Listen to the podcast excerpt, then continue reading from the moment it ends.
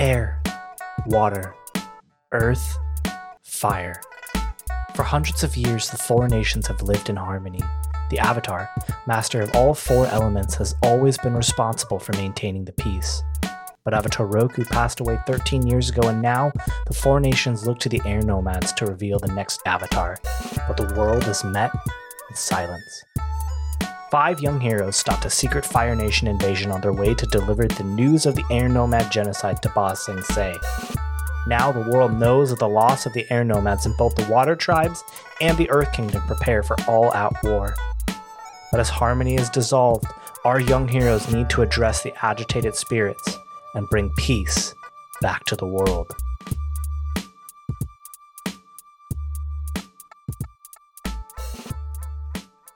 Hello, welcome to another episode of the Flying Bison Podcast. I'm your GM, Justin Nita. I am joined by five wonderful players: Steve Durgan, Danny Wickman, Johnny Button, Nick Coughlin, and Monroe Hayden. We're happy. Everyone's here. Everyone is cruising. We got a couple people on a road trip right now. Danny, Nick, how's we're not on the road right now. You're not on the road right now. I would have told you to pull over. That would be insane.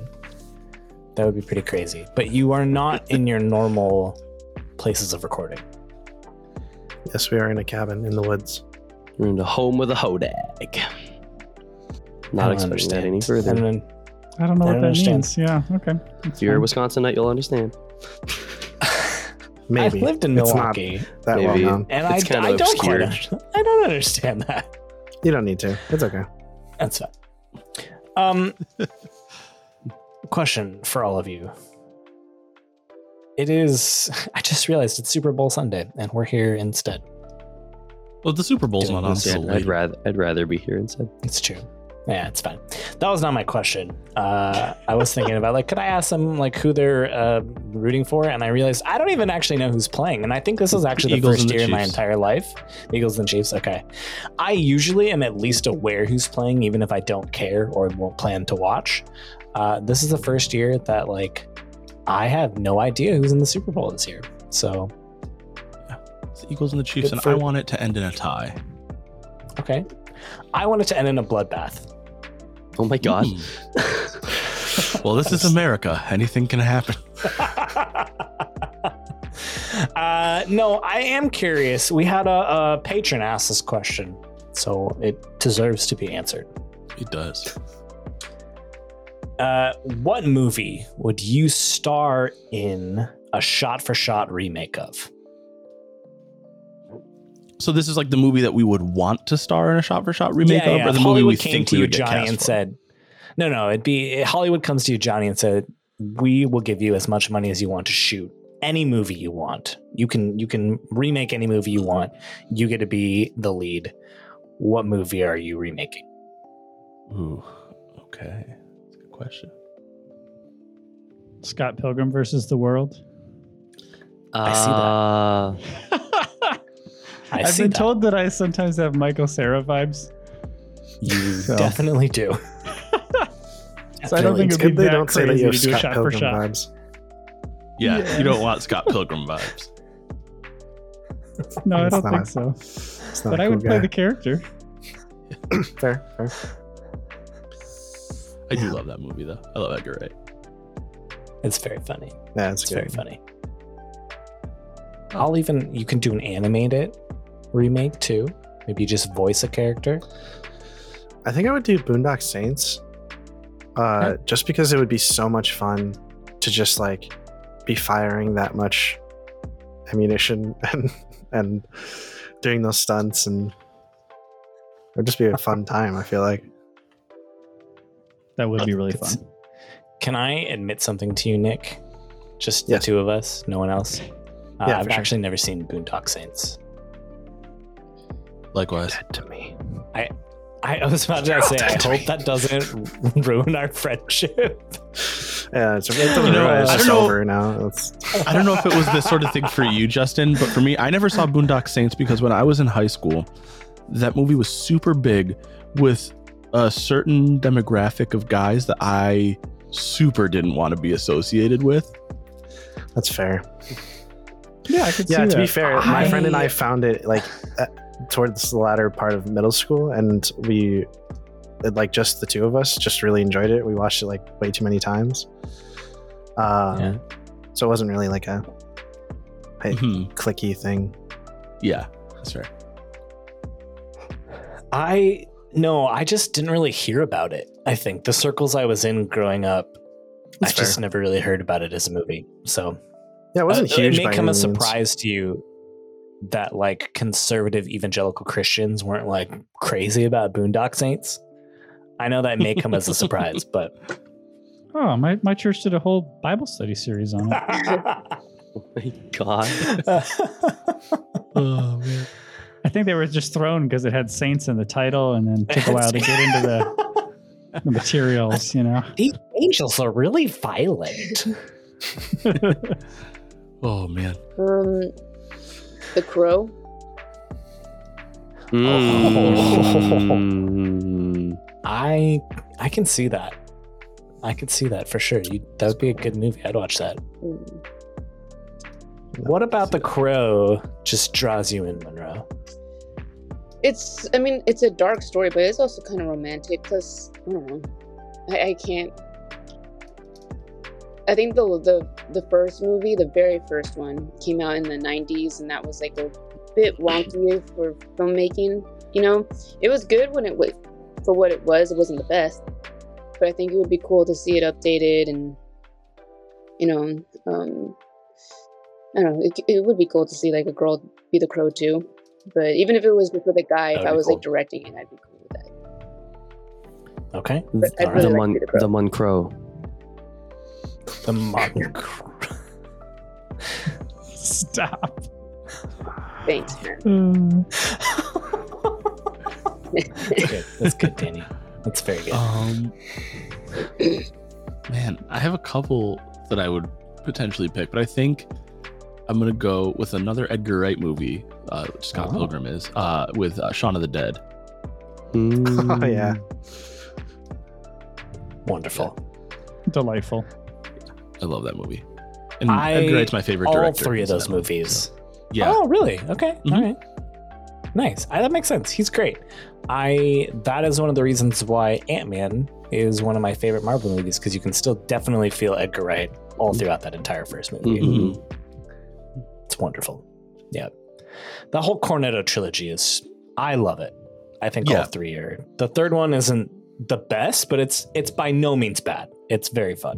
Yeah. No. Yeah. I like that one a lot. Who would be your Nick? That's a good question. Probably my brother. Not Nick. No, not Nick. No, that's fair. That's fair. Sorry, Nick. It's cool. I get it. So you would be John of the Dead? John of the Dead. Technically, Sean and John come from like the same like root name. Oh, okay. So someone just mispronounced it like thousands of years ago. Oh. Johnny, how about like a follow-up question? So like all those are like they're emulating another genre, kind of playing around with the tropes of a genre. If you could do an Edgar Wright style genre adaptation movie, what would it be? Ooh, that's a great question. I think I would love to see Edgar Wright do like a Western. Oh, that's a good choice. That would be funny. Yeah. Yeah, like I think about like, imagine like Magnificent Seven, but if Edgar Wright directed it. That would be ridiculous. That would be wonderful. Yeah. All right. We know you listen to this, Edgar Wright. Hop on that or give us a call. We'll help you write the script for that. Yeah. Danny, definitely. Any remakes you want to do? Probably Pride and Prejudice, but I play everyone. I would watch that. Would like starring so Danny as like Nutty Professor style. Do you know the character? Pride and Prejudice. Does he know the characters? No. What was that, Monroe? Yeah, no idea. Do you know the character? Do you know the character? No, but I did when I went through my Regency period. Pride and Prejudice phase. Romantic drama phase. Why Pride and Prejudice though then? Like you literally could have said any movie. I just like, honestly I thought of the first slightly romantic movie that came to mind and thought it'd be funny. Maybe Titanic. That'd be a funnier one. Oh, I love Titanic. That's not right. But it's old too. Oh, Titanic is funnier. But yeah, Pride and Prejudice. Or Titanic and it's me and a bunch of Muppets. I just really want the end scene of Danny's just saying Mr. Darcy over and over again to himself. Mr. Darcy. But I'd do a Keira Knightley impression. Oh, it's true. So yes, not what you just did, like at all. No, that is Keira Knightley impression. Mr. Darcy is unfortunately it's Keira Knightley impression. I am completely and perfectly and incandescently happy. Mr. Darcy, Mrs. Darcy. It sounds more like a bad Sean Connery. I know this is like a little bit of Sean Connery. Oh, Mrs. Darcy. That's wild. I can't believe that you listen to Keira Knightley and you hear that. It's like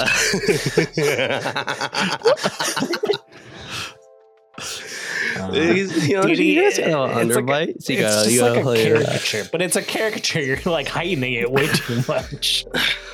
Of a different character. It's a caricature of a caricature. It's a caricature of a caricature. Your talk of Boondock Saints, Nick, made me think of another movie I watched way too much in high school. That would just be probably a blast to remake. It's Hot Rod. That'd be fun. Oh yeah, absolutely. Well, I mean, we did remake Hot Rod, but like not with a camera. We just would constantly do that kind of stuff. Yeah. Every teenager who ever watched Hot Rod, just with your life, you're just living Hot Rod. Yeah, yeah. Didn't have the motorbike or the giant ramp, but the dad with the very conveniently priced surgery. Bicycles, later on cars. Okay. And still the ability to scream, you look. Yeah. Screaming whiskey a lot. Whiskey. What? Oh, we can't really do anything to help him. Man. What a wonderful dumb movie Hot Rod is. Yes, I would love to remake Hot Rod. I think it'd be funny. Yeah, that's my answer. It's not as good as Danny playing every character in Pride and Prejudice or Titanic. Just get a series, just a whole series of movies based on like classic literature where Danny plays every character. I play everyone. Absolutely. Just like Dracula with him playing Dracula and all three of Dracula's brides. Well, he as Jonathan Harker is sitting terrified. Harker. Later on, he's mean. I'd love to play every character in Nosferatu. Oh my gosh. Great. Well, maybe we can do a special episode of Danny on Danny where Danny just reads the script for all these movies. He'll play all the characters. I was going to say, how do we keep finding our way back to Danny on Danny as such like a theme? It's going to have to be something. It's got to be something. It's at some point. We'll figure it out. Yeah, we've said its name out 3 times now. Patreon exclusive Danny on Danny. Yeah. Well, today will not just be Danny on Danny because there are 5 of you players. But this week they'll be Danny on Steve, on Johnny, on Nick, on Monroe. Danny on Steve, on Johnny, on Nick, on Monroe. Last time on the Flying Bison podcast, the crew debated their next move now that they've got more information about what Iron is up to, deciding that the next step is to simply inform the White Lotus of what they've found. Everyone except Osa returned to Ba Sing Se. Pangole shared the story of his failure as a partner and a husband and a father, leading Iron to turn on the White Lotus. and as Osa travels back to his home village of Pantau to give his family his sister's flute back. But he leaves before discovering that his sister is somehow still alive. And I think we left with Osa flying away. And we're going to do things a little differently tonight, because as we found out, there is a year before this meteor shower happens. So you've got some time to find out more about what Iron is up to. You've got time to try and find these items and or stop Iron. And you've got time to do whatever you want. So I have taken a little play from Blades in the Dark and used some of their downtime activities. I've kind of tailored them a little bit to Avatar. Some of them obviously don't work, like Blades in the Dark has engaging in your vice, which none of you really have vices. That would be a little tonally not on par for Avatar, but a lot of them actually fit really well. So I have shared with you all a document with 5 downtime activities.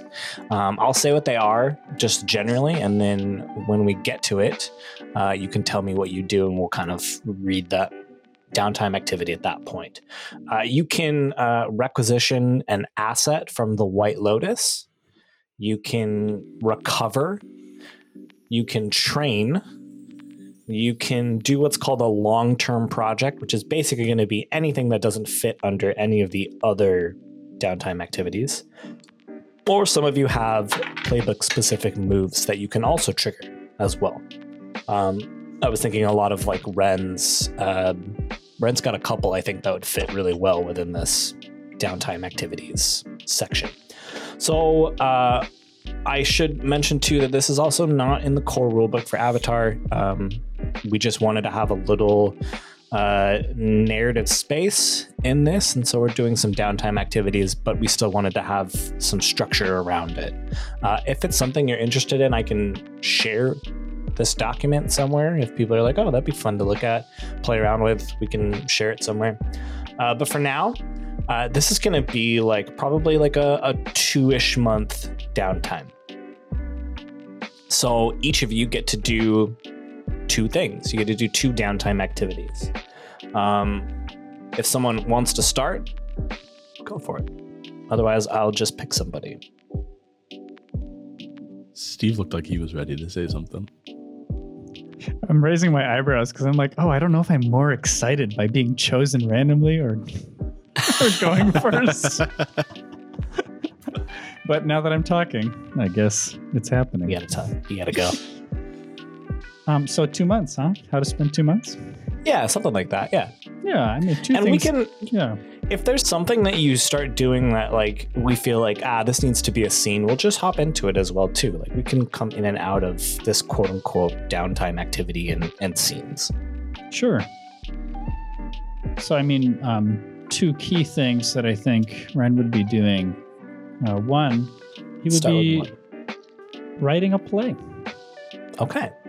Yeah. If there's downtime, I think that would be an awesome thing to do. And Ren would write a play on the theme of The Boy Who Was Born a Man. Exploring some cool themes of like feeling like you never get to be a kid. Let me ask you, does Ren have any, like, what is his intent with this? Is it just to write a play? Yeah, I don't know if he's conscious of his intent. I think it's just coming out of him, to be honest. Okay. And there are going to be some things in there that just feel really good to put on paper. I think I'd like to roll Life's True Delights. And if we want to bring in the effects of that later, that's fine. But I think that would make sense. Yeah, I was going to say, it was starting to sound like your specific playbook move rather than any of the downtime activities that we've got there. Yeah. So why don't you go ahead and roll Life's True Delights? We'll do it. Okie doke. I got an 8. Okay. So on a hit, you get to shift your balance as you choose. and your self-indulgence creates an opportunity for your enemies or rivals, and the GM will tell you how. And if you want to hang on to that and put it in your pocket, that's fine, Justin. But yeah. No, since we're kind of asynchronous right now. Yeah, we're a little asynchronous. Let me, I'll hold on to that one. I'm just going to write a note to myself here. I can do whatever I want at some point. Yes, you can. That's so scary sounding, though. On life's true delights. All right. Yeah, if you want to keep to one thing, that's fine. We can rotate. Let's keep it to one thing. Let's go to someone else. Maybe one of the launchers. And this doesn't necessarily exclude Ren, but Che would invite Rozek, Ren, and Liko to come find the dragon. Which feels like a quest, a long-term activity. It's pretty questy. I think we got to create a clock for this long-term project. I think too, finding, even though you've encountered a dragon, finding one is not easy, especially now that they're starting to be ritualistically removed from the face of this earth. So I think that is an 8-segment clock. Okay. I mean, you could just use a dragon call. Is that what dragons sound like in the Avatar world? I mean, well, it's canon. Who's to say? So, tell me. They're just giant sound like pigeons. That's terrifying. That's terrifying, honestly.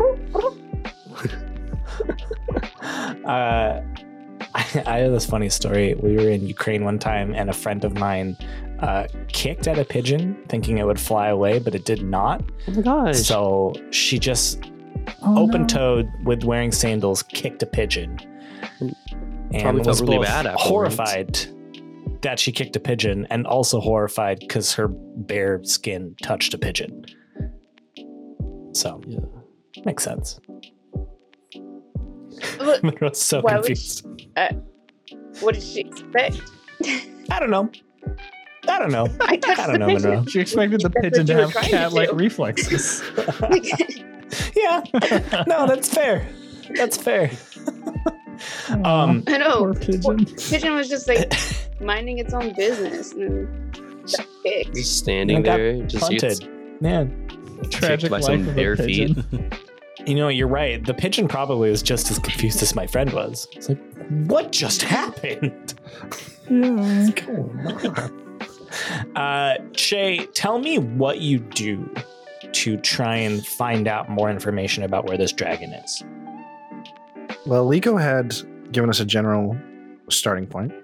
So start there. Mm-hmm. I would look for any settlements nearby, any people who may have passed through the area, and just been like, hey, have you seen a dragon? I'd assume that at least somebody who was like, yes. Yeah, there are, so I went back to try and listen. I had talked to Monroe about, she'd asked me this question so long ago, and I'd given her the name of an island, and I couldn't find if we said the island's name in the actual podcast or not. So I'll say it now. There are two islands. They're twin sister islands, actually, where the supposed birthplace of dragons is. One is Natachi Island, and the other is Nojai Island, which has come up a few times now. Those islands are very, very close to each other, within a 30-minute boat ride. You can see them from the other island. And there are a number of other small fishing communities sort of around there as well.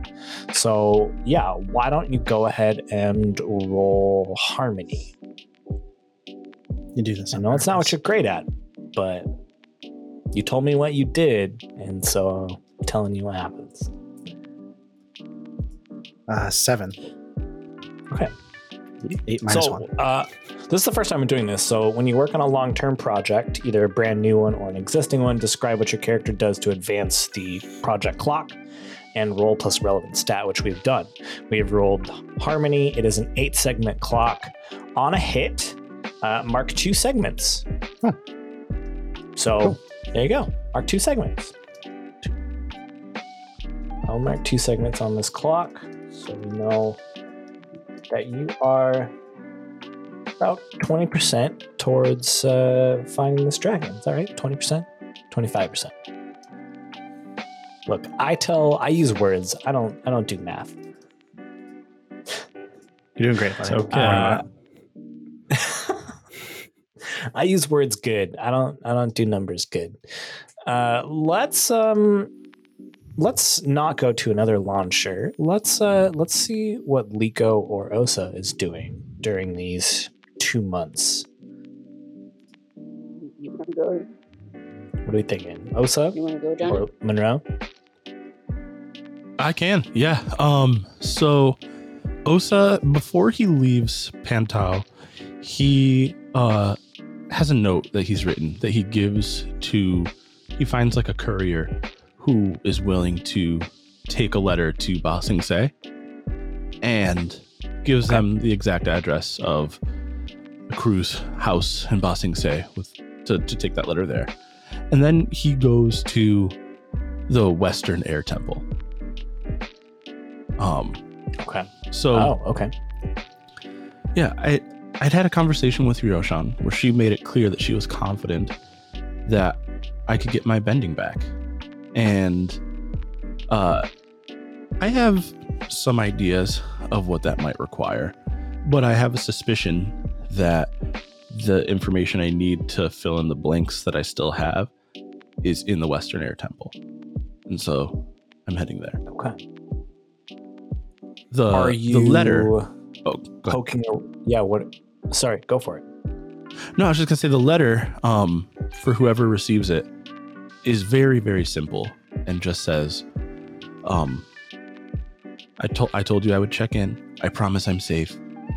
I will be a little longer than I thought. Don't look for me.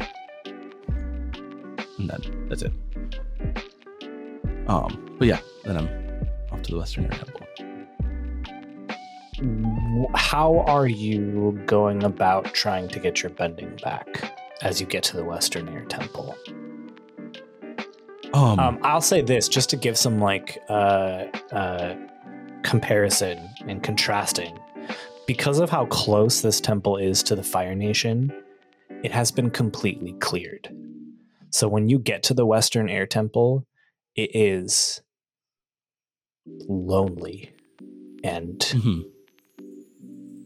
there is nothing, no one there. I figured, and I was planning to, if there was anything like I found at the Southern Air Temple, to spend some of my time cleaning up and caring for it.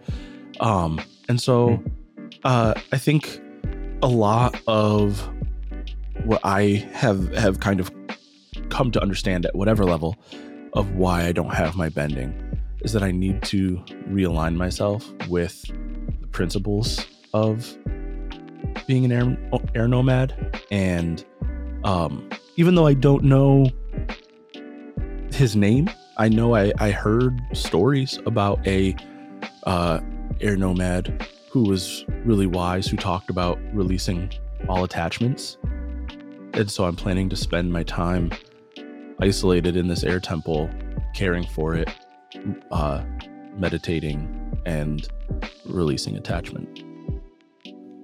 How do you feel about let's make this a long-term project as well? It's starting to sound like a long-term project of I don't know if at the end of the project you're going to get your airbending back, but at the very least at the end of this clock you'll know exactly what you need to do in order to get your bending back.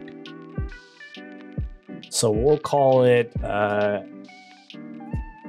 discovering how to get my bending back. And I'm gonna make it, Justin. Good name. What? Thanks. Good name, man. Well done. Very clever. Mm-hmm. I was just, I don't know. I didn't know what to name it, but it just seemed right. You know what I mean? I don't know. You did. Sometimes you just know. Yeah. Sometimes you just know. Comes to me. You know, these things just come to me. They just come to me. Again, I good words. I've got good words. Johnny, why don't you roll with focus? We'll see where that gets us. Ooh, that's good. That's good. Okay, that is it's +0. That's still an 11. I guess it didn't matter. I didn't need the number anyway. Okay. But it's all good. It's good to get excited. That's really good. I didn't say I'm also going to make this an 8 segment clock. Okay. Because they're really going for difficult things to accomplish. Mm-hmm. So you hit, which means you mark 2, and you rolled a 10+, so you mark an additional segment. So that is now almost half of the segments. And I think that takes up, you know, at least a month and a half, but you, in your meditating, start to figure out how to start releasing attachments. And you start with maybe some smaller ones, some of your acquaintances in the Air Nomads. And you haven't really tested it with people that mean a lot to you because you're scared about what that will mean for you and what that will look like. And you have found a book in the Air Temple libraries that not only details how to let go of your attachments, meditate better, but also how to unlock your maximum potential as an airbender. Does it say who the author of this book was? Johnny, have you ever heard of the wise words of Guru Laghima? That's familiar. It's familiar. It's not the tale of the Jedi would tell you. Let's save the last launcher brother for the end, and then we'll come back around and do everybody else again. Monroe. Okay. What does Liko do in these couple months? What is one thing? Well, she does go with Che. And well, I don't know if Rosic has gone yet, but she does go with Che. And other than helping him solve, you know, try to find signs of this dragon, she said 2 things, right? The thing that she does for herself, I think, it would be kind of like meditating. Yeah, she's trying to find inner peace and with everything that's going on. Let's do this. So one of the downtime activities we haven't done is recover. When you recover, you connect with your emotions. Say what you do to trigger clearing a condition and unmark that condition. So it sounds to me like meditating starts to get into that. I think she was... What was she feeling guilty about? Do you remember? I think she was feeling guilty about knowing that Rosic was the brother. Oh no. Yeah, not the brother, but that Che didn't remember. So now that that's already out, can I unmark that? Yeah, let's you still have to fulfill that that condition trigger, which is make a personal sacrifice to absolve your guilt, but I'm not going to make you play it out in a scene. Just tell me what Liko would do to try and absolve herself or make a personal sacrifice. Well, then it doesn't make sense that she would unmark guilty then. I was just asking if that could already be unmarked then. I would say that she would unmark angry, because she would happen. During this time, she would mark angry because I think this whole thing meditating is trying to find peace. So she's trying to find peace knowing that, because she just found out that her parents died because of her. But she also found out the reason why they died is because they didn't want Iron to get her, which means that she was loved and she was cared for. And they cared a lot about her future and where she, you know, they wanted her to have a shot. And if they wanted that for her, not only does that mean that they loved her, but it also means that there is a place for her in this world. She just has to find it. So I think some questions were answered, not everything, but I think that's enough really go for right now. Can I say that still feels like you learning to absolve yourself of some guilt? I would say shame. Well, not specifically the guilt. Shame, guilt. Yeah, so they don't have a shame condition. It is shame, though. Yeah, you're right. It is. It's definitely shame. So that still feels like absolving yourself of some of the guilt you're feeling. So I think you can definitely unmark guilty for sure. And what I wanted to introduce with the recovering and the emotions and the conditions is I wanted to give you all some space. I would imagine that in 2 months you'd find some way to at least unmark a condition. But unmarking a condition is always going to introduce some narrative complications. So I get to, as the GM, whenever you recover in a downtime activity, introduce a narrative complication that is not going to be you marking a condition. It has to be something other than that. And you know what? I think it shifts Liko's balance towards freedom. Just remember, not every narrative complication is a bad thing. Rozak. Yeah. What you up to? Yeah, so Rozak goes with shame. Yeah. What do you say? You help him. Do you want to mark some more things off of that clock, or do you want to do something else? Yeah, I don't know. He also has 3 conditions marked, so I'm considering that might be a good idea to try to recover. But no, maybe. You tell me, what do you want to do? You've had so much time. How have you not already come to a decision? Yeah, I think I'm just going to probably just help Shay right now. Okay. Why don't you tell me, what do you do to help conditions? Shay? Okay. What do you do to help Shay? Well, I mean, if Che's right now relying on talking to people and asking for information, I think Rozak definitely tries to step in at sometimes. Maybe like Che gets frustrated with someone who's not really giving the most competent answer, and he's, you know, being a little Che-ish to them. Yeah, maybe he does that. Sure. Not the most impatient door-to-door almost every time. Yeah, so like almost every time Che's talking to someone, Rose accepts it and says, "Oh, you know, we just tries to like calm any conflict that he sees arising." It says, "You know, we're just travelers. You know, we're looking for blah blah blah dragons." Why don't you? Excuse me. Why don't you also roll with harmony as well?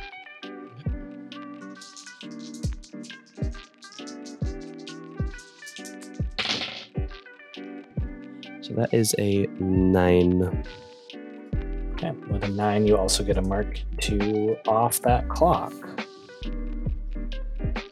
So you are now 4 segments away from discovering exactly where this dragon is. And I think at this halfway point, you have been asking around some of the like smaller neighboring farming communities, and they all point you towards Nojai Island. They say that the last dragon they ever saw came from a volcano there. but it's been years since anyone has seen one in person. And what do you want to do for your last downtime activity? I'll just go back around the other way. Surely you've had time now to think about what you want that last one to be, Rosic. Yeah. So whereabouts in the Four Nations are we right now? Like exactly like the towns that we're asking around in. I wish you could see. So you are sort of going around Natachi Island and Nojai Island. There are a bunch of small communities. It's honestly not too far from the Western Air Temple, which is funny. You're actually really close to where Osa is, but you're there's like this chain of islands. I don't know if you can see where I'm pointing. There's a chain of islands on the eastern side of the Fire Nation that kind of curves up north towards the Earth Kingdom. You're south of the chain of islands, right by that first big volcano on the east. So would you say, like some of the towns we stop in are probably like Fire Nation colonies? Definitely some of them, or Yep. Yeah. All of them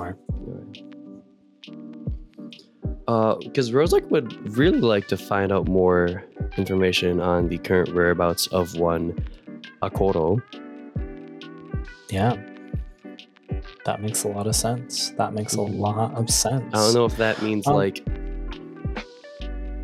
Let me ask you, because I feel like it's been pretty explicit where he is. What do you remember has been revealed to Rosic? I remember a lot of talk about Nojai Island. Okay. Yeah, there was some talk of Nojai Island. I think there was also some talk of the Fog of Lost Souls. Mm-hmm. Which to me seems not in Nojai. Pretty final, definitive. Yeah, kind of definitive on where. Not many people escape that. Yeah, you were told pretty directly. So how does Rosic get to the Fog of Lost Souls? It was just his last address, guys. Come on. Oh my God. Maybe that is what Rosic is trying to figure out. Is there, how do I A, get to the spirit world? B, how do I find the Flock of Lost Souls? Yeah, I don't know if any small colony towns would help with that. Here's a question. I don't want to mess with your downtime too much, but I mean, we're friends. We've been friends for a while. We talk about things. Osa has opened up to you guys about the stuff he went through before. He told you guys the Hawaii story. So even if you don't, you don't remember it, but you would know that Osa has literally been inside the Fog of Lost Souls. So when Osa sends a mental text, you'll know what to talk about. If. Every now and then, Rosic just thinks really hard. Osa, can you hear me? Yeah. Osa? How's that? So what do you think, Danny? Do you think it's trying to find more information about how to get to the Fog of Lost Souls? Do you think it's maybe partly researching? I think so. Like how to get in and get out without losing yourself? Maybe that's part of it too. He's not really considering that right now. He's just considering getting there. He's just trying to find out how to get there. Getting there. Okay. Mm-hmm. I'm gonna make that a 4-segment clock then. Okay. So, sure. How do you go about finding this information? At any towns we're in, if there's like any kind of like library, or if some town holds like, you know, if there's any community of like sages or like monks at all, it's like talking to them and, you know, researching in any way he can. Mm-hmm. They probably find it kind of worrying when a kid walks up to them and says, "Hey, how do I get to the Fog of Lost Souls?" There are not a lot of libraries in the smaller community surrounding, but once you get to Nojai Island, it is a deeply spiritual place for firebenders. There is a fire sage temple there, as the birthplace of the supposed birthplace of dragons. It is very revered by Fire Nation people. And so there are a bunch of fire sages there. And so there is a pretty extensive spiritual library at one of the fire sage temples on Nojai Island. So why don't you go ahead and roll with focus? Pretty good at that. Yeah. That is an 11. Oh my goodness, friends. I was really hoping people would miss more on these rolls, but that's okay. Proud of you. You're very close.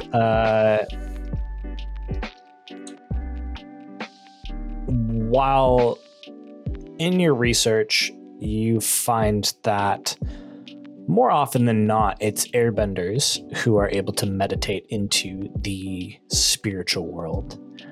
There are records of firebenders as well. It's a little bit rarer because the source of the firebenders think that the source of their bending comes from anger and passion. And so it is harder for them to stop, meditate, and let go of that anger and passion. So I will say this, there are hints of firebenders who have connected with a more primal source of firebending. And even as they describe it, it doesn't quite make sense to you. So you're very close to like hitting it, you know, like figuring out how to meditate and get into the spirit world. But you're going to have to find some way to connect with a different source of firebending. And it's not really something that Rosa can do in and of himself. I wonder who those firebenders could be. Or something to help him with that. All right. I'm going to go back to Liko. It sounded like, unless you had something else you wanted to do, it sounded like maybe also you were helping Che and Rozak find this dragon, unless there was something else you wanted to do. No, not that I can think of. Okay. Tell me how you help Che and Rozak look for this dragon. She only knows the location, right? She doesn't know anything else. Okay, so you know, somewhere in the vicinity of these two big islands, Natachi and Nojai Island. Anyone that's around for clues, but she'd probably also, I'm sure Che's doing this, but she's looking for any physical signs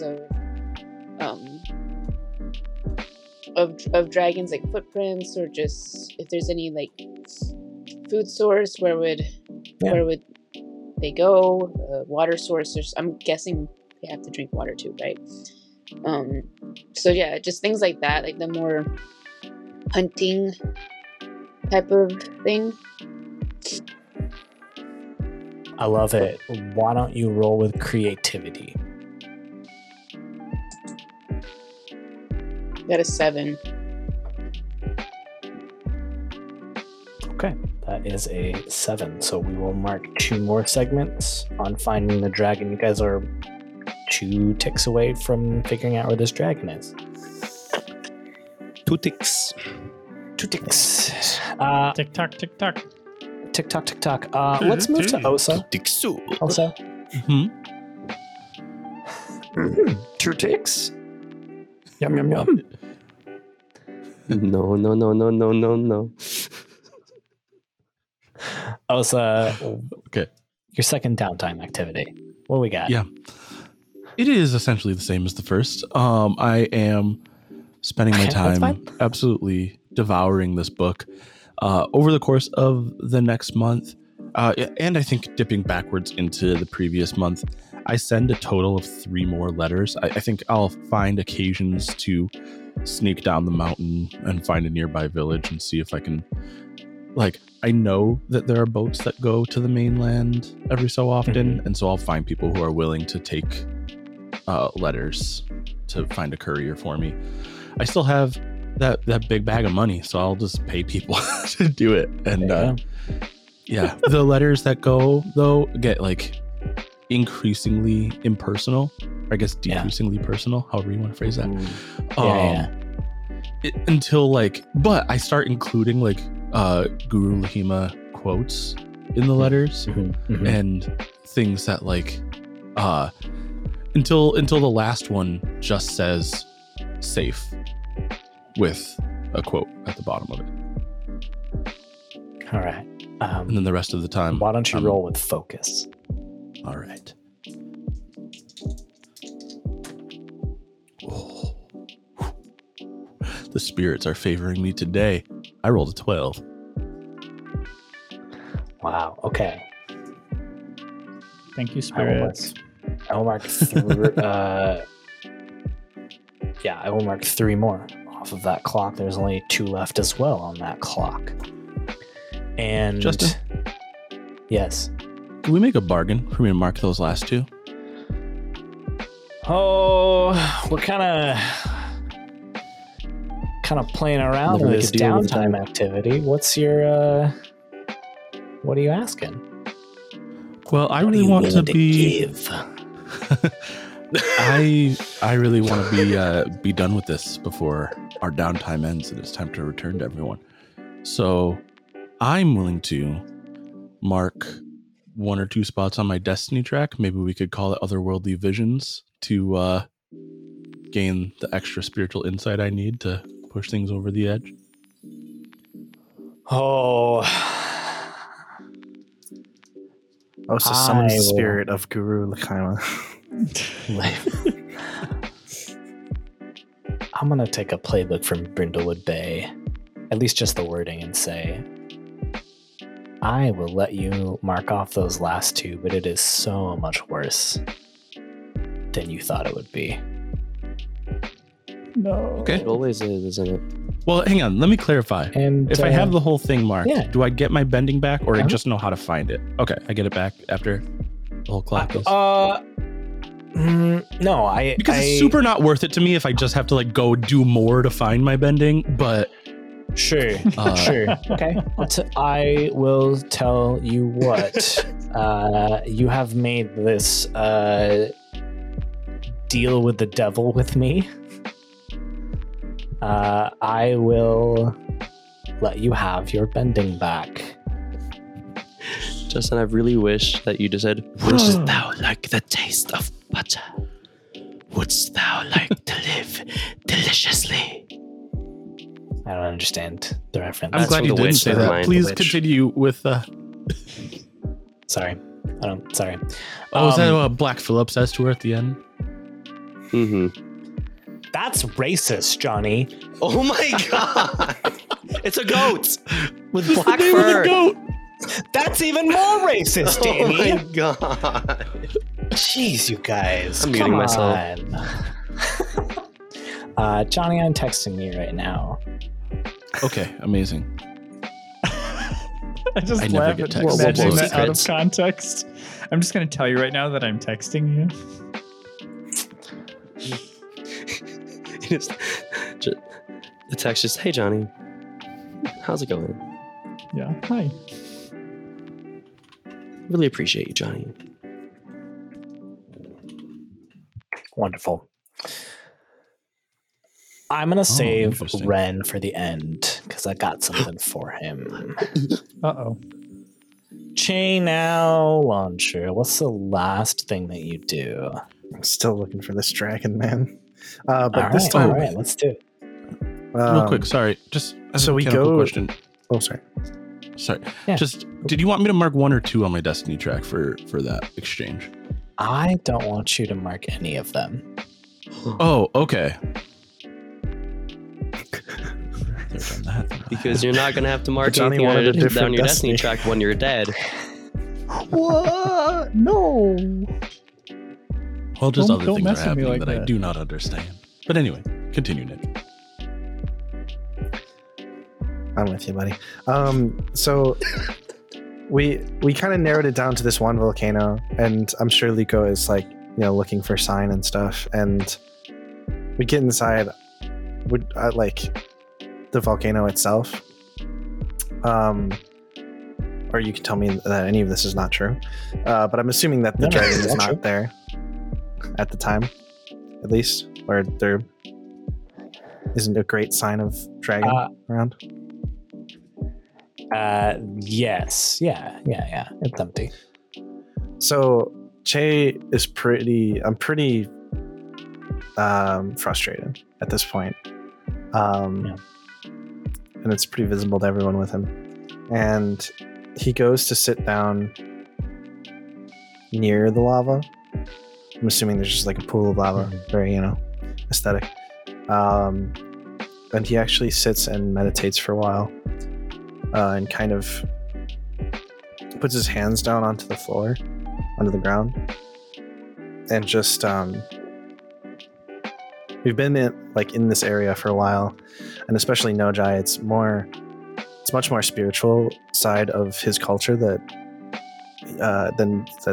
he's ever been exposed to, and I think it's kind of gotten to him a bit, and he genuinely tries to reach out with his bending and with his self to try to sense the presence of a dragon. Just if one was here, if it was here recently, if one's nearby. Yeah. Trying to use the Coughlin tingle. The old Coughlin tingle. I honestly feel like this feels actually a lot like passion to me. Right.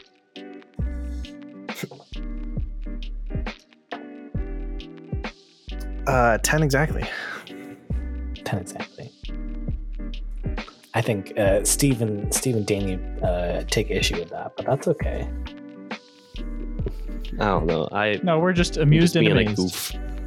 Just being a goof, man.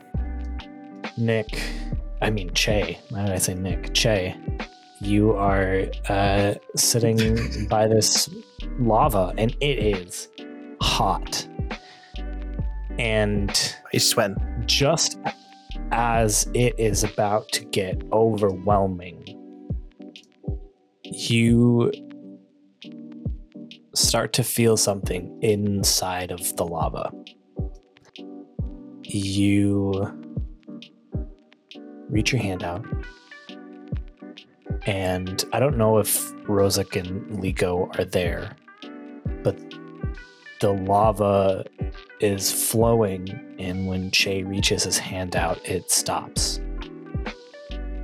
And Rozak and Liko, you see the lava start to part a little bit, and before you know it, on a piece of rock, there is a nest with a single scaly looking egg inside. Is Che closing his eyes and just reaching his hand out? Yep. So he doesn't even see this? That's what I'm picturing. Che, you feel something. Yeah. So. Yeah. Che doesn't. He just has his hand out, his eyes closed. Rozak sees that and goes, something tells me that a dragon's been here. What is that? I feel something weird in the lava. Is lava doing something? It's a nest. It's parting. I don't know. Maybe you should keep closing your eyes. I don't want it to go back. No. Che opens his eyes and sees the lava parting for him. Yeah. Holy. And I'm assuming it drops back down. No, it can stay up. That's fine. All right. Do you think we should grab that? Or no, I don't probably feel safe leave it, touching it. Yeah. Also, hey, bud, you're lava bending again. Yeah. Yeah. And this is why Redstone.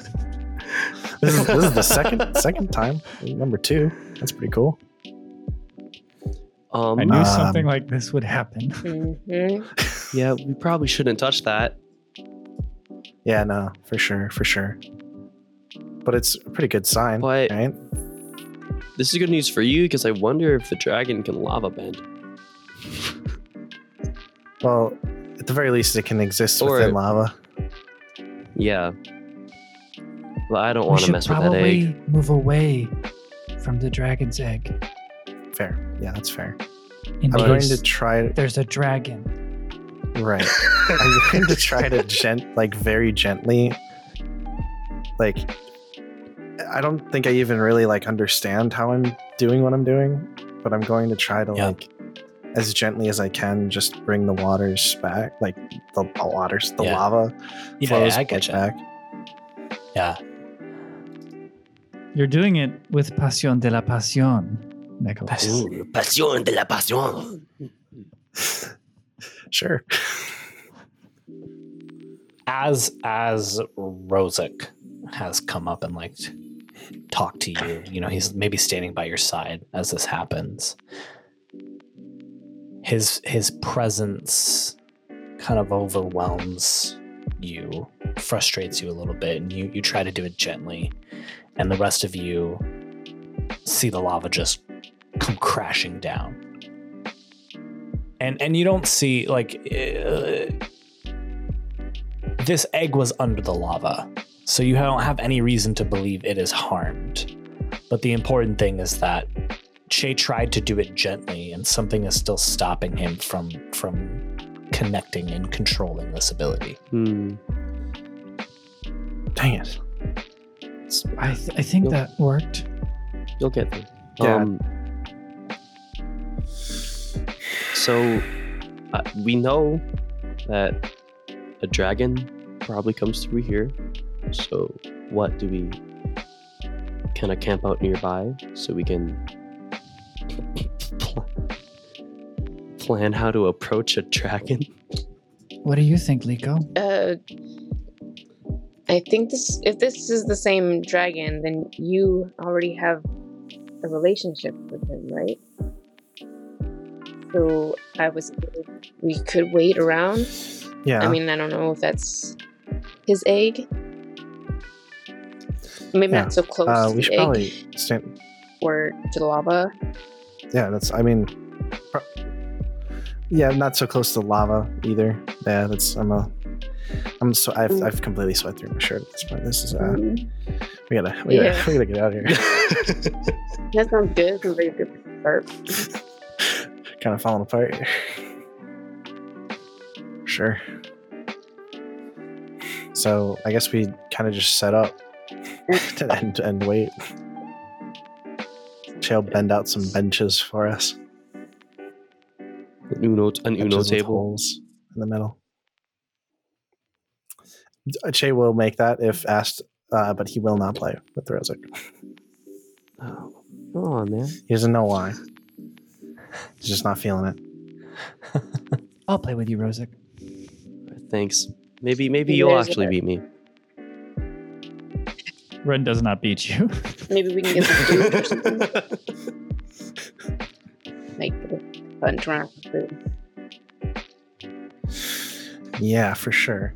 You guys hang out here, and Liko and I will go do a food run. Thank you.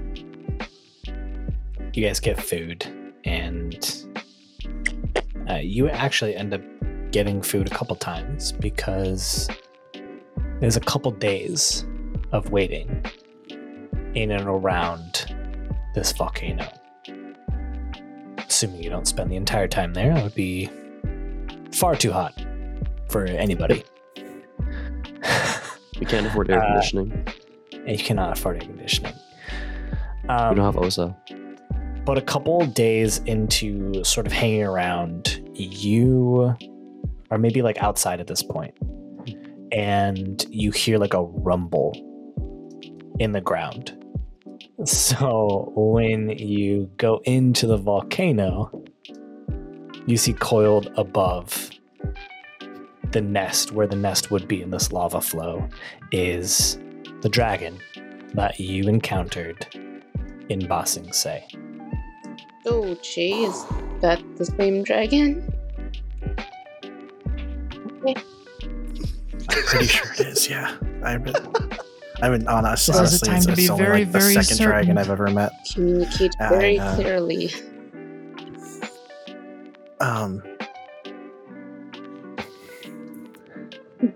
Ren instinctually falls into a full body bow. Did I get that right? Yeah, no, that's a good idea. His prostate is engorged. Oh my god! I swear. He has to pee like crazy. I'm not a doctor. I never got my medical degree. Please don't show me that. We don't do that here. Yeah. Wrong office, buddy. Yeah. No, Che would go into the traditional, like very, very low, kneeling first, full body bow. Yeah. And, he just says, "Master, if you'll have me, I've come to learn." And the dragon has been staring at you this entire time. Just dead. And I would like for you to roll,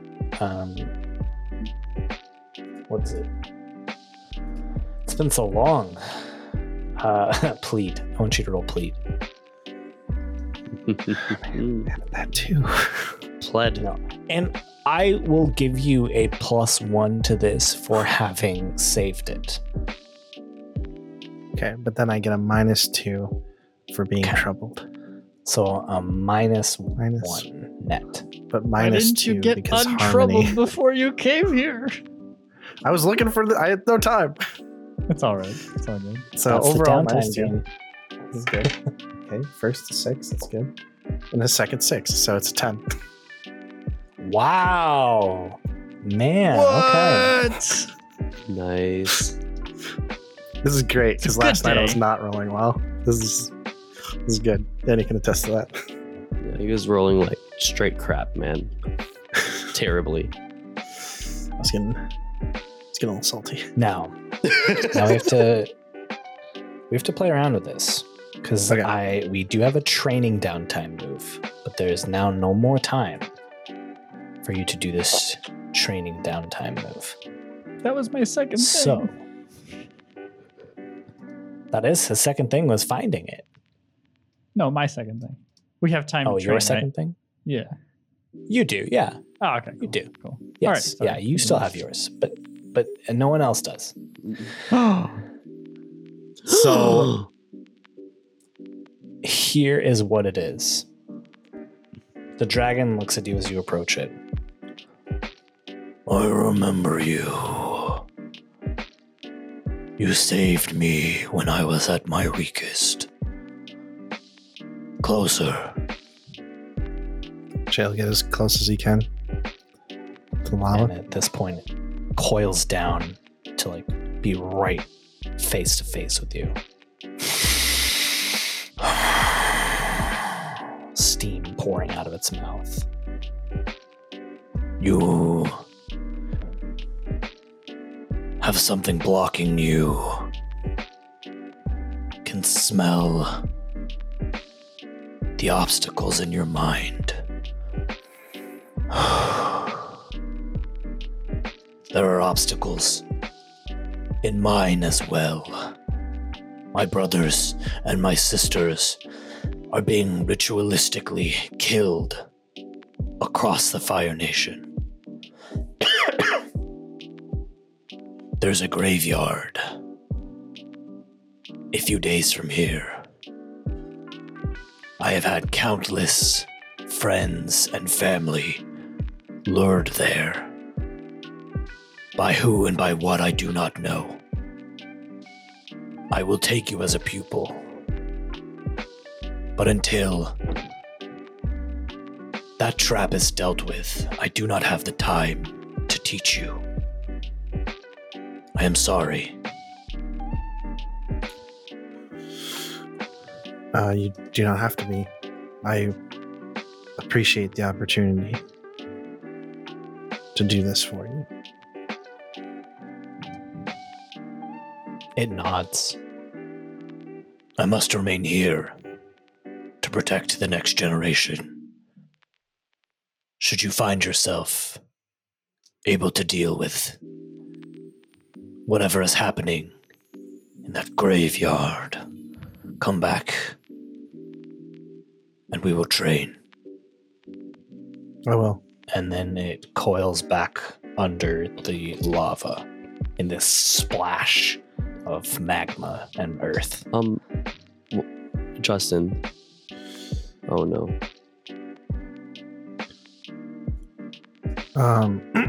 As close as he was to lava, Che is not like sweating profusely like he was last time. He looks really calm. He looks to the three of you. Do you guys think we have time to take care of this? Nico's still in shock that she saw a dragon. So she's just staring off where the dragon was with her jaw like dropped. This is what we came for. Alright, cool. I mean, it's okay. Like Osa could wait a little longer. Not a big deal. Just have a little time. Well, let's find this island of dragon hunters on the back of our dragon.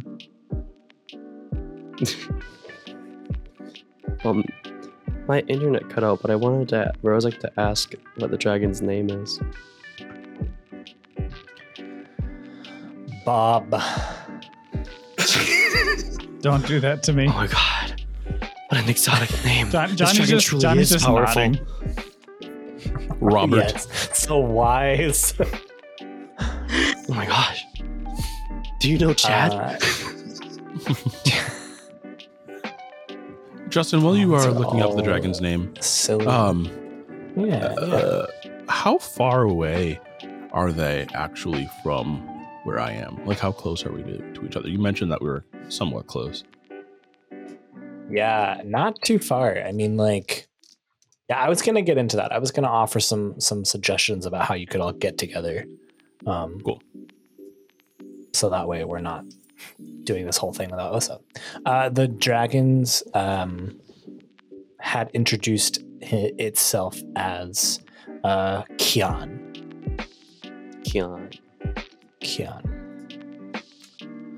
So it sounds like your intent is to deal with this threat immediately? Is that the general consensus amongst the four of you? Yeah. Immediately. Mm-hmm. Didn't come here to turn around. All right. Ren, give me one more downtime action. Sure. And we could sequence this, you know, if this has to happen theoretically after, you know, stuff we do with the dragon, whatever. I feel like hunting down whatever is at this graveyard is too good to do just in the background. So absolutely. Oh yeah I'm just saying this doesn't have to be like this is what Ren's doing while we help the dragon. Yeah, you know? Absolutely. It could be. It's definitely before this. I'm picturing this moment as sort of leading us into the next little arc. Yeah, I think getting in some time chi blocking with Ryoshan to develop it as a technique would be really important. Yeah, absolutely. So the training, and then just a flavor thing. It's not necessarily a mechanical thing. Over the course of this time, Ren is writing more letters to Gimo with increasing desperation because he has not received a response. Yeah. The letters are, of course, not sent to the Song Estates since last we heard Gimo was kind of distance from them in some way, working with the Kyoshi warriors, and so this would be sent to the Kyoshi warrior training dojos and houses, and they'd be anonymous but addressed to Gimo, and so the hope is that they would find him somehow. That's good. That's perfect. Don't worry. I was just about to get into that as well too. Now I'm worried. Oh, you should be. Oh, you should be. You just told him not to worry. We've got a training downtime activity. We have a training downtime activity, and yes, Ryoshan is familiar with chi blocking, so you have a master. Is your fighting technique learned or practiced? Learned. It is learned. Okay. It's been learned for too long. too long, go ahead and roll a focus for me. Okay. Focus, pocus. Here comes the mocus. Oof. Come on. Everyone else had good rolls. All right, 5. A 5. I'm so happy that this is the miss right now. Steve broke the game. On a miss, your mentor will provide you the opportunity to use this immediately in combat, but you're probably not going to like it. Oh. And Ryo-san has gotten done training with you, sparring with you, and she goes, "You are really just not picking it up. Like, you got the fundamentals, but like, it's too clunky, Ren." No one's ever said that before. I don't know what's wrong. I mean, you're a natural. It's not what I'm saying, but you're just like, you're not connecting with what sheet blocking is meant to do.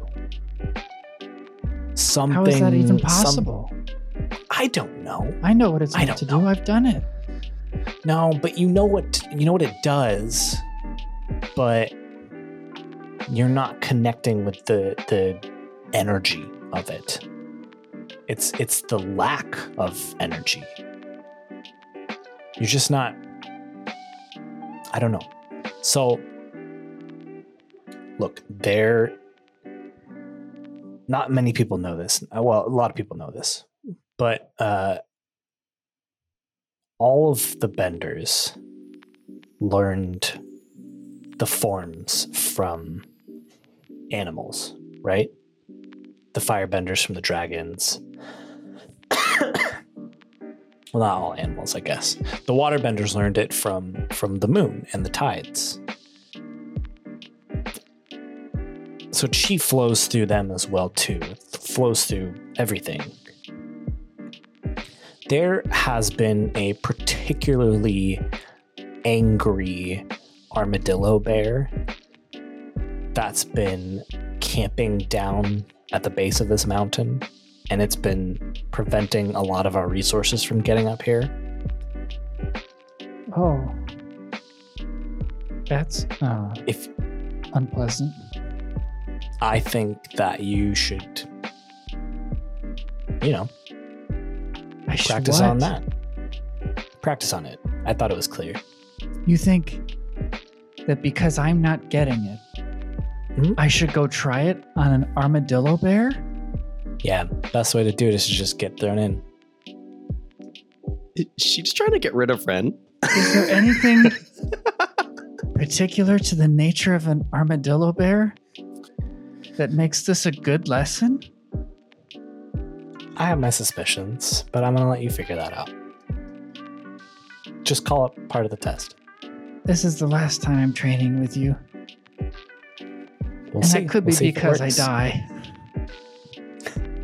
You won't, I promise. How can you promise that?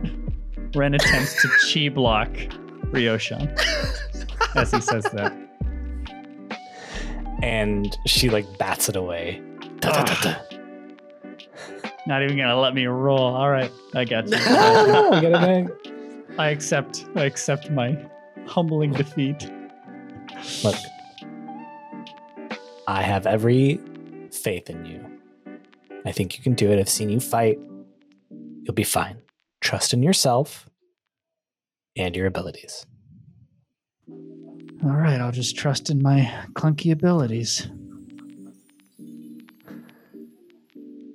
And so Ren starts heading down the hill, mumbling to himself. Good thing everybody knows and nobody knows that animals teach us bending.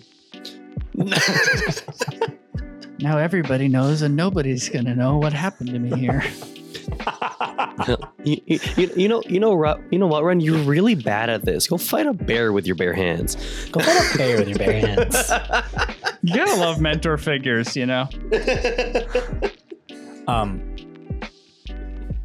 Eventually, you start seeing like trees that are broken and branches, you know, broken on the dirt road. And so you start to pick up like, I think this armadillo bear is this way. I hope this thing has more of the size of an armadillo. Maybe just the fur of a bear. Maybe it's just a really small bear with a funny snout. Listeners, there's destroyed trees and stuff around Ren as he's saying this to himself. Yeah, it's probably really tiny. Yeah, no, it's totally fine. There's like knocked over like trees. Yep. Just not making the connection yet. And as you're walking as well too, the trees are still broken, but you also start seeing what looks like signs of like burn marks, scorch marks on some of the trees. Man, deforestation is a real problem. And eventually you get to this clearing where in the middle of the clearing, surrounded by broken trees and what looks to be like some scorch marks and ash, is a giant bear that has literally a shell of armor on its back. Now we've got invincible bears. And you hear it. It is currently snoring.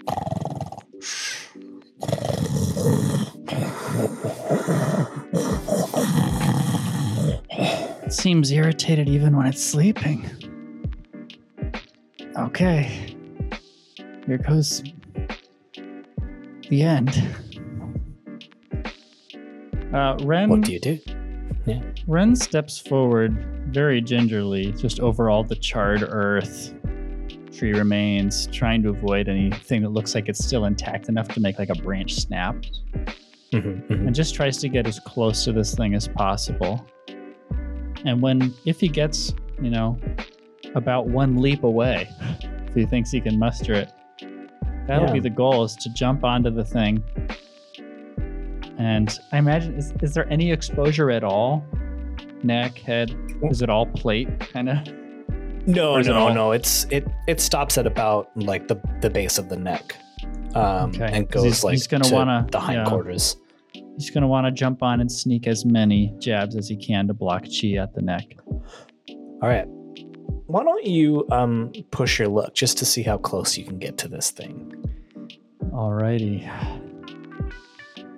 Pushing the luck. Oh, 6. Yeah, I had a feeling. Yeah. Maybe the armadillo bear can aid him. I can't help. The help action. Just summon Cabo on a twig and it breaks, and the bear stands up on its hindquarters, and you can see that behind it there is the body of a Fire Nation soldier. Oh no. And it turns around at you and lets out and starts charging at you. And we're going to go into an actual combat because I want to give you an opportunity to use chi blocking. Oh no. This is what I signed up for, huh? Mm-hmm. Okay. Yeah, it is.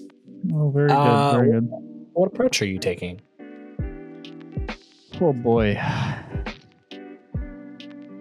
It's going to have to be defend and maneuver. Okay. This thing is going to defend and maneuver as well. I rolled with focus and got a 9. Okay.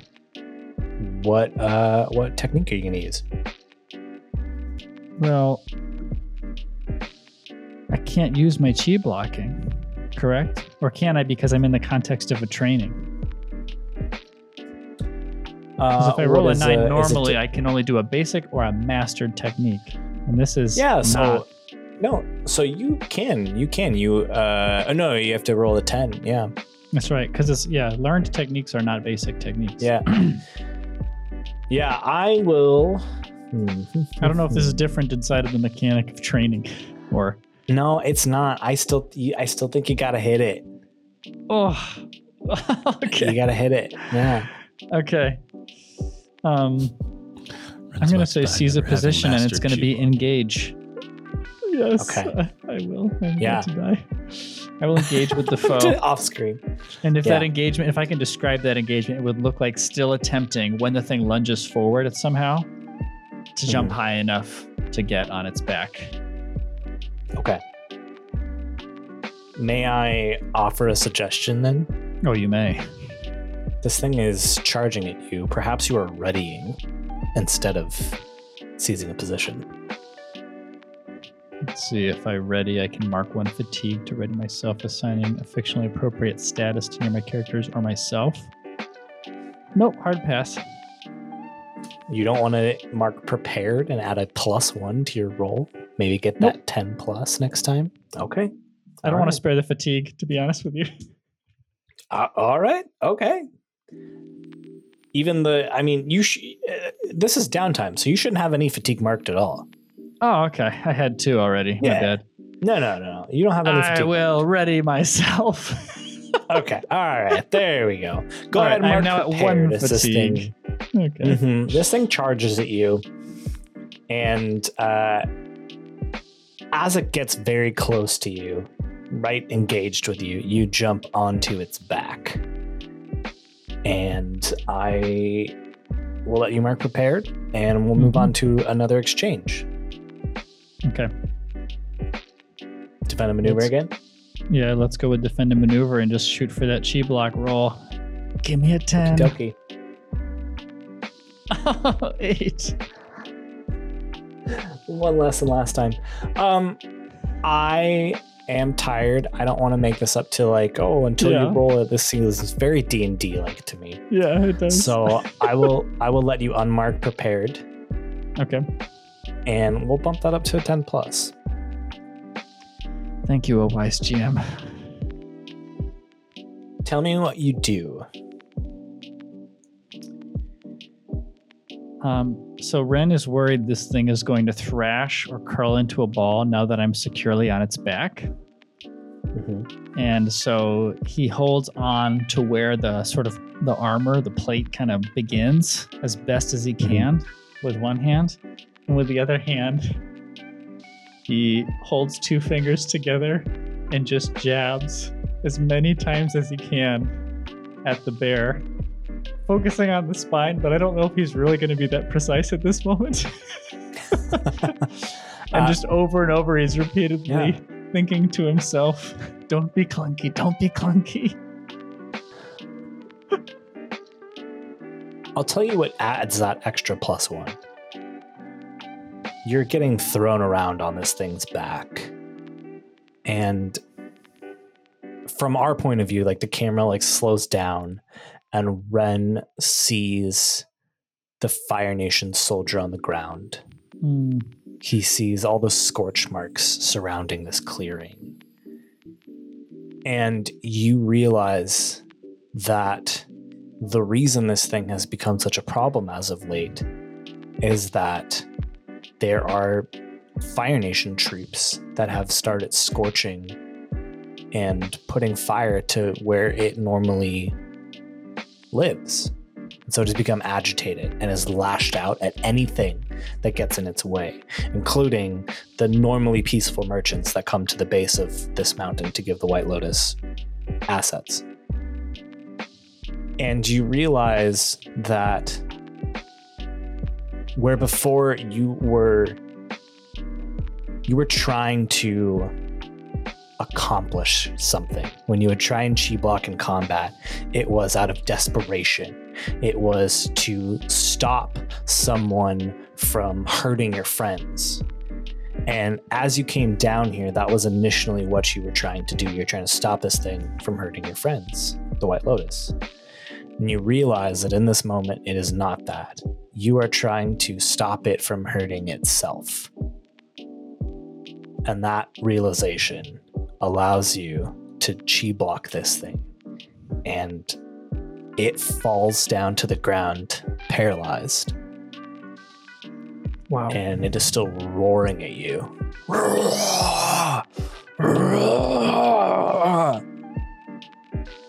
think Ren is just trembling and just struck by this epiphany. Especially just the strangeness, the surrealness of like seeing the body of this fallen Fire Nation soldier and like making the connection, because it didn't even occur to him in the midst of this that this animal had been provoked, that there was a logic to its anger. And I think he will gently step away from the animal and bow, and then carry away the Fire Nation soldier's body.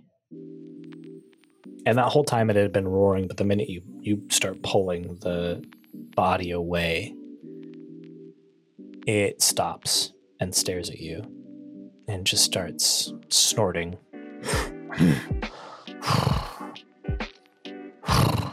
Its breath starts slowing down, and maybe you see yourself in this wild beast provoked as you carry this body away. Go back up to Ryoshan with cuts and bruises. Told you. I told you. I knew you'd be fine. Well, he wasn't. And Ren lays down the body at Ryoshan's feet.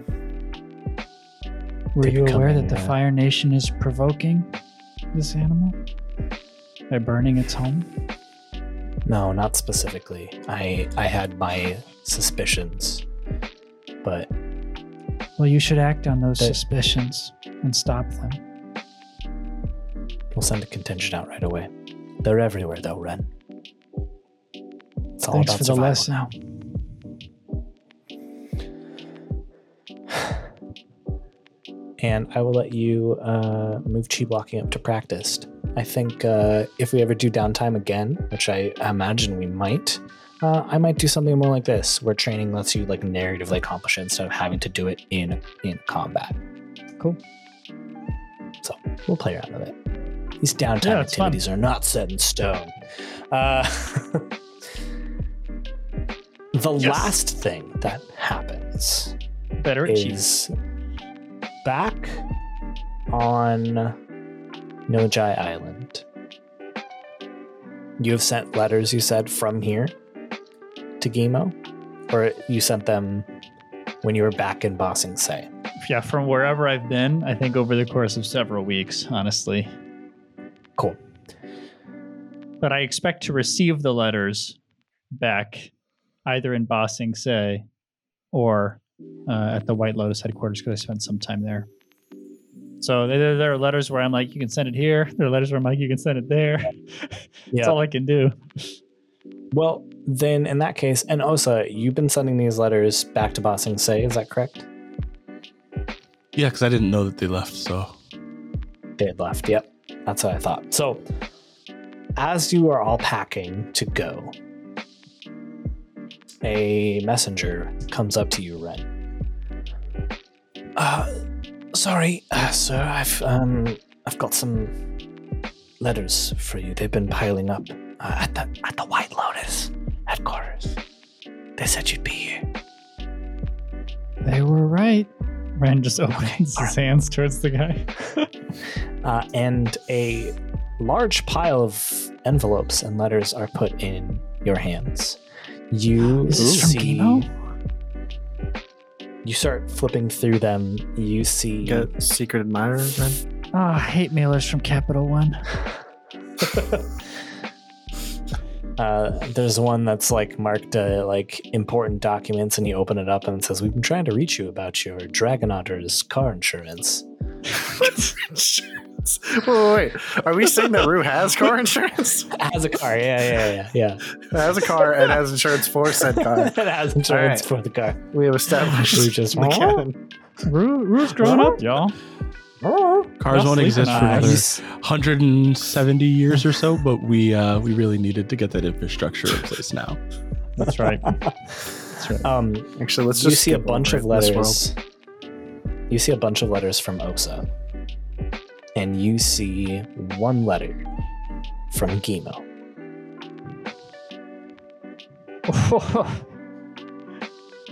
Ren takes the letter from Gimo and tucks it into his robe. Okay. But he starts with the letters from Osa. Are they addressed to me? Oh, so you tell me. It sounded like potentially. No? To the whole group or Ren? To the whole group. Okay. So there's nothing to indicate to me that I shouldn't open it, correct? Correct, yeah. Okay. As a matter of fact, it would probably have all of your names on the front. Okay. All right. Yeah, Ren, without even consulting the group or like making sure that they're around to receive it, just tears through the letters and reads them. Feeling relief whenever he finds, you know, some sentiment that expresses Osa is okay. Yeah, and it's been strange. We kind of like brushed over it, but like you guys went on this, and I imagine you guys too were like, oh man, I hope Osa's like did back at the White Lotus headquarters. We should find out some way to tell him that where we are, and. I'm sure you sent letters back to the headquarters like, hey, have you heard from Osa yet? Mm-hmm. And as you start going through these letters, Ren, it starts off like the Osa you know. He says that he has to do something, that he's safe. Did you say where you are, Osa? No. Okay. Of course. He's yeah, of course. I mean, I guess it really doesn't matter because it's past the time anyway, so it's not like they can find you now anyway. But he says he's safe. He says that he has to try and go on an adventure. Not an adventure. He has to discover something for himself. And as you start flipping through these letters, they start getting shorter and shorter and shorter. And you notice that there are these airbending quotes on the bottom of each letter, about halfway through the pile of letters. And a lot of them are about detaching. A lot of them are about closing yourself off to the emotions of this world. And something happens where, like, as Osa's parts start getting shorter and shorter and shorter, he starts adding longer and longer quotes from this Guru Laghima, to the point where, like, the letter length stays the same, but as you get towards the end, it's just these long passages of text from these airbending books until you get to the very last one that just has one word. From Osa, safe, and about a page of text. Wow. Yeah, can I add one thing? Is that please, if you are actually taking the time to read these quotes from Guru Laghima, Ren, the very last line of that last letter says, and this would probably stick out to you, is let go your earthly tether, enter the void, empty, and become the wind. And Osa's like underlined that. Oof.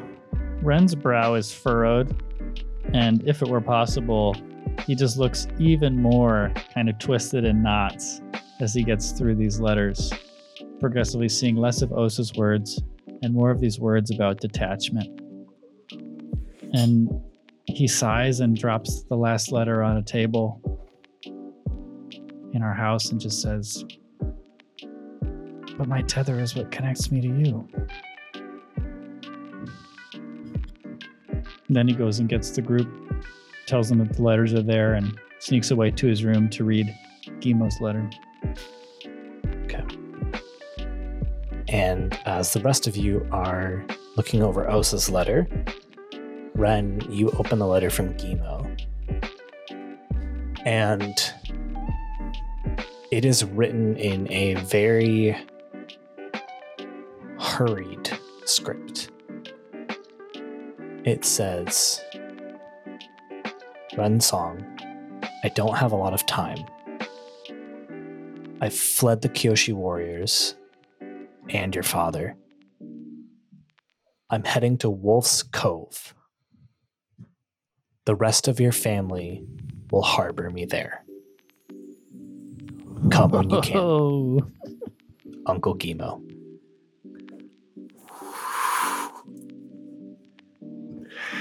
Well, well, well. Well, we know where this season's going now. We're all becoming pirates. Had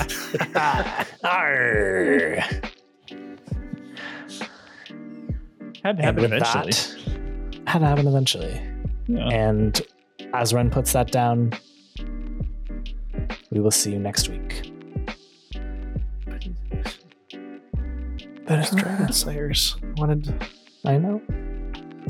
them in the ground. We don't have the time, Nick. You don't get to. They're just gonna kill a couple more dragons in the meantime, in the week that it takes for us to get there. Don't worry about it. Don't worry about it. I'm worried about it. Every time I'm worried about it. Backfires. Stop saying that. Sometimes you say it and then just tell us to worry anyways. I know. No, don't worry. Steve, did we talk about the survey at the top? We did not. I don't think so. But we can. Not. Please. Okay. So a huge thank you again to everyone who already responded to our survey. For those who have not yet, this is your last chance to let us know what you think about the show and what you'd like to see in the future. The survey will close very soon in the future on Monday, the 27th of February, the year 2023, the year that we are in. You don't have to be a patron, and it takes about 4 minutes. And as a little thank you, we'll give you a coupon code for 15% off anything in the merch store. And of course, you'll be helping us a ton. Survey link in the show notes. So just pause now and fill it out for us. That'd be great. Thank you. All right. Pause done. This is the Flying Bison Podcast. Thank you so much for listening. I hope you enjoyed exploring the Four Nations with us, and we'll see you next week. Bye. Bye. Pirates. See you. Several attacks. Yes. Several attacks. The Flying Bison Podcast is an independent podcast. If you feel like directly supporting the show, please check out our Patreon. While the Flying Bison Podcast seeks to emulate the tone of Avatar the Last Airbender, this is an improv tabletop role-playing game, and the actors may briefly depict scenes with more mature story elements. Avatar Legends is developed and produced by Magpie Games. The worlds of Avatar the Last Airbender and Avatar the Legend of Korra are property of Viacom CBS. Intro music is Dizu by Sendai, and outro music is Tokyo Funk by LATG Music. Logo and art by Kate and Matthew Menke. You can find more of their work at Pomakin.com. Link in the show notes.